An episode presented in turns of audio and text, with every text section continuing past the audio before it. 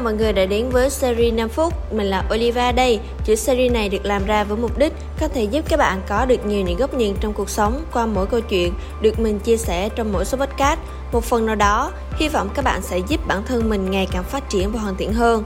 Và hôm nay thì mình sẽ chia sẻ đến các bạn về câu chuyện không làm không sợ sai, có làm sẽ sai rất nhiều. Mình đã từng đọc ở đâu đó một câu là sai lầm lớn nhất bạn thường mắc phải trong đời, đó là luôn sợ hãi mình sẽ phạm sai lầm. Tuy nhiên, nếu bạn không mắc sai lầm thì bạn sẽ không bao giờ hành động đúng. Việc bạn học hỏi được gì qua những sai sót mới là quan trọng. Có thể chúng ta biết rất nhiều điều đúng qua gia đình, trường lớp, thầy cô, bạn bè và chúng ta hành động theo điều đúng đắn mà chúng ta được dạy. Nhưng mà mình thấy chưa có ai chỉ dạy cho chúng ta về những cái điều sai bao giờ. Chỉ có khi chúng ta tự trải nghiệm qua thì mới biết được là nó sai hay nó đúng. Chính vì vậy mà đôi khi chúng ta sẽ vô ý mắc phải những sai lầm mà mình không hề hay biết. Điều bạn cần làm là tìm ra những điểm sai sót và vì sao bạn chưa làm đúng để có thể làm lại đúng hơn.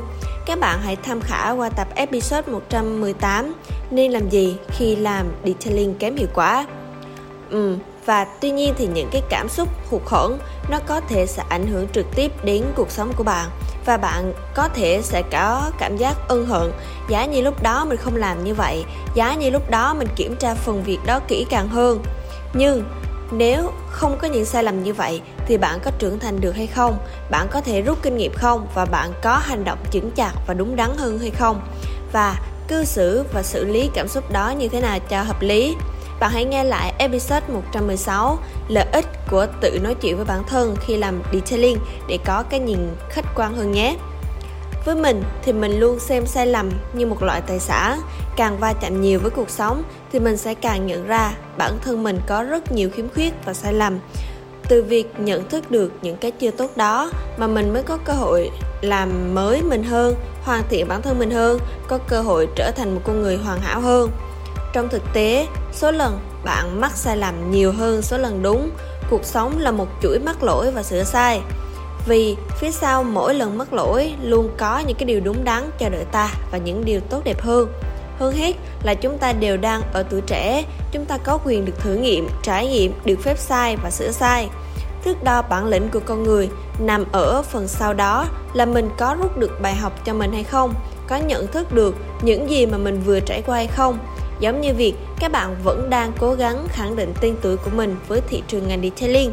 Mình biết các bạn sẽ có rất nhiều khó khăn, áp lực, nhưng các bạn chưa bao giờ bỏ cuộc. Những người thành công nhất thường là những người đã trải qua nhiều sự thất bại nhất.